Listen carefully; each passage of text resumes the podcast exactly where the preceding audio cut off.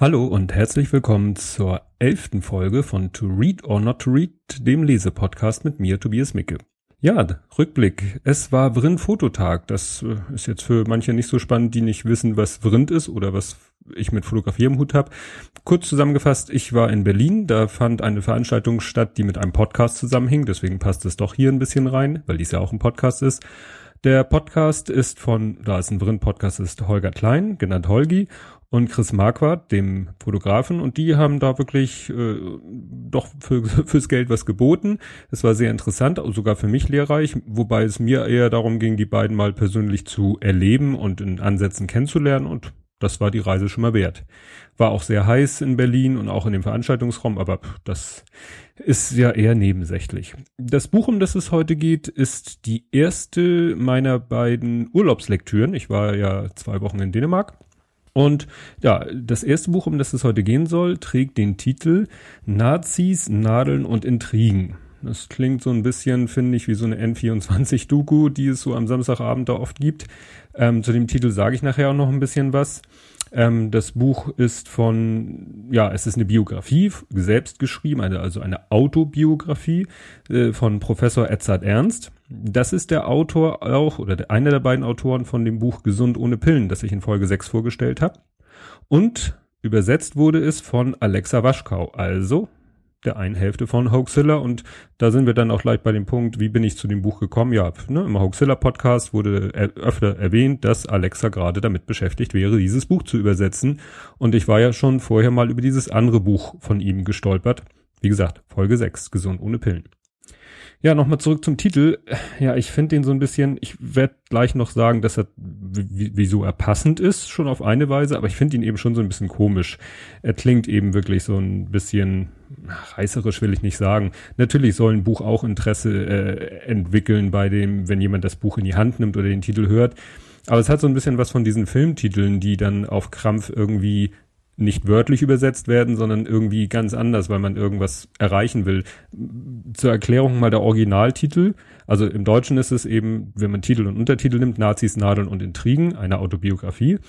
Und original A Scientist in Wonderland, a Memoir of Searching for Truth and Finding Trouble. Gut, das ist jetzt nicht gerade äh, schlicht und einfach zu übersetzen aber es ist eben schon, ja, ein Wissenschaftler im Wunderland, ja, hm, muss, es klingt, soll wahrscheinlich so ein bisschen klingen, klingen im Original wie Alice in Wonderland, sagt einem hier auch nicht so viel. Ähm, aber ich finde dieses Searching for Truth and Finding Trouble, das finde ich eigentlich sehr, sehr passend. Das wird gleich noch klar, wieso das sehr passend ist. Muss zugeben, so eine richtig knuffelige Übersetzung fällt mir dazu auch nicht ein. Deswegen nehmen wir den Titel mal so, wie er ist.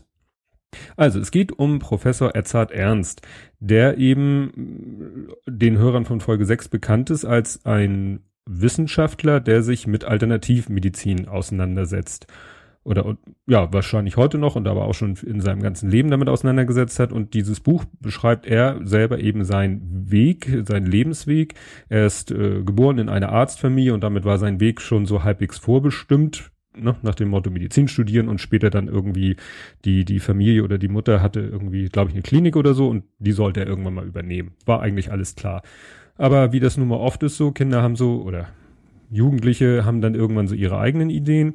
Er hatte äh, eine ausgeprägte Liebe zur Musik, gerade zum Jazz, spielte auch selber ähm, Musik und ja, hat dann aber irgendwann doch so den, die Kurve gekriegt, um es mal so zu sagen, hat Medizin studiert und da hatte er schon im Studium oder auch in seiner ersten Arbeit als Arzt dann, als Klinikarzt, hatte er dann schon die ersten Kontakte zur Alternativmedizin.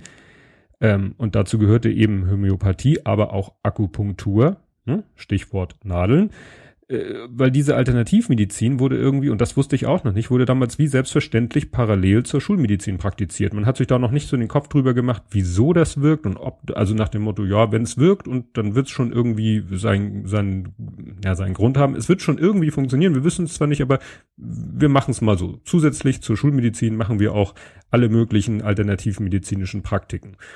Das war mir bis dahin neu.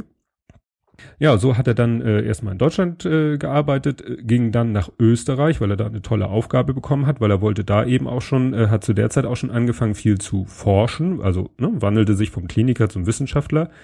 Da hatte er dann etwas Probleme, also die, das Projekt, was er da oder die Aufgabe, die er da übernommen hat, fand er zwar super toll, aber er merkte mit der Zeit, dass er Probleme hat mit der Mentalität, wie da miteinander umgegangen wurde, weil das lief da eigentlich alles nur irgendwie über, ja, man versuchte gegen, also gegen andere irgendwas in die Hand zu bekommen, irgendwelche Informationen, um andere eigentlich damit dann unter Druck zu setzen, um die eigenen Interessen durchzusetzen. Und das ist dann das Stichwort Intrigen, weil so, das, da lief irgendwie alles nur über Intrigen und das hat ihm natürlich dann auf die Dauer auch nicht so gefallen. Er hat dann dort auch schon in, ich glaube sowohl in Deutschland als in Österreich, sich äh, mit der Rolle der Medizin während oder direkt nach der Nazizeit beschäftigt. Das war nämlich etwas, was ihn als äh, kurz vor Kriegsende geborener oder kurz nach Kriegsende, nee, ich glaube kurz vor Kriegsende geborener, hat ihn das doch sehr interessiert. Wie, wie war das denn damals mit, die, mit der Medizin? Das wurde nämlich so ja, von der Medizin selber eigentlich so gleich unter den Teppich gekehrt was so während der Nazi-Zeit auf der medizinischen Ebene passiert ist. Und er hat das alles so, ja, ausgebuddelt und hat sich hm, logischerweise damit unbeliebt gemacht, dass er die, die Rolle der Medizin während und nach der Nazi-Zeit so äh, genau untersucht hat. Und das ist dann das Stichwort Nazis. Ja, das nächste äh, zitiere ich mal aus dem, aus dem Rückentext des Buches, weil das ist einfach so eine schöne, knackige Formulierung. Da fiel mir nichts Besseres ein, das anders zu beschreiben. Und zwar, im Jahr 1993 begründet er im englischen Exeter die weltweit erste Professur für alternative Medizin, ein Bereich, der noch nie systematisch untersucht worden war und fast vollständig durch Befürworter dieser Szene dominiert wurde, unter ihnen nicht zuletzt Prinz Charles. Ja, und wer das, äh, die Folge 6 gehört hat, da war das ja auch schon ein großes Thema, dass eben Prinz Charles ein großer Fan der Alternativmedizin ist. Ja, und das ist dann auch der spannendste Teil des Buches wo er nämlich dann berichtet, wie er in Exeter forscht, auch wirklich den Auftrag hat zu forschen und auch sehr froh ist, dass er eben herausfinden soll, ob und wie Alternativmedizin wirkt. Aber da eben ein wirklich ein Wissenschaftler ist, der das wirklich wissenschaftlich angeht, kommt er natürlich immer wieder zu den Erkenntnissen, dass Alternativmedizin in größten Bereichen nicht funktioniert. Das war aber nicht das, was die sozusagen seine Auftraggeber herausfinden wollten. Und er hat dann lange Zeit damit sich gerungen und gekämpft und hatte eben da auch wirklich ähm, ja Widersacher und auch Leute gegen sich in hohen Positionen, ne? sehr viel höhere Positionen als Prinz Charles gibt's ja kaum. Und irgendwann hat er es dann äh, quasi aufgegeben, wurden dann auch gegen ihn eben so viele Intrigen dann in die Wege geleitet, dass er irgendwann gesagt hat, nee, da habe ich keinen Bock drauf, ich ziehe mich zurück oder so. Halb, äh, halb haben sie ihn rausgeschmissen, halb hat er ihn geschmissen.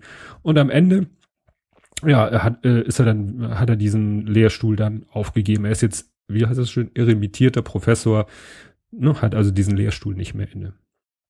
Ja, das Ganze wird natürlich äh, begleitet von, von persönlichen Erinnerungen aus seinem Leben, wie er seine Frau kennengelernt hat. Und äh, ja, das ist alles in allem sehr interessant geschrieben. Ist jetzt kein super Thriller, klar, es ist seine Biografie, aber die ist trotzdem spannend und für alle, die sich so für äh, ja, Wissenschaft, äh, Alternativmedizin und so interessieren, ist das wirklich, wirklich lesenswert, das Buch. Es ist erschienen im JMB Verlag als äh, Softcover ist, glaube ich, momentan vergriffen. Zweite Auflage ist in Arbeit, Stand heute. Ja, und das bringt mich dann schon zum Ausblick auf die nächste Folge, denn da geht's entweder, weil ich nicht weiß, weil ich es noch nicht im Urlaub durchbekommen habe, um das zweite Buch, um die zweite Urlaubslektüre. Das wäre dann Viva Britannia oder das dritte Buch meiner Nerd-Triologie. So, und Jetzt werde ich mich gleich erstmal ordentlich aushusten, weil vielleicht habt ihr es gemerkt, ich habe irgendwie einen Kratzen im Hals, aber das äh, wollte ich jetzt hier zu Ende bringen und ich hoffe, wir hören uns dann in nächster Woche wieder. Bis dahin, tschüss.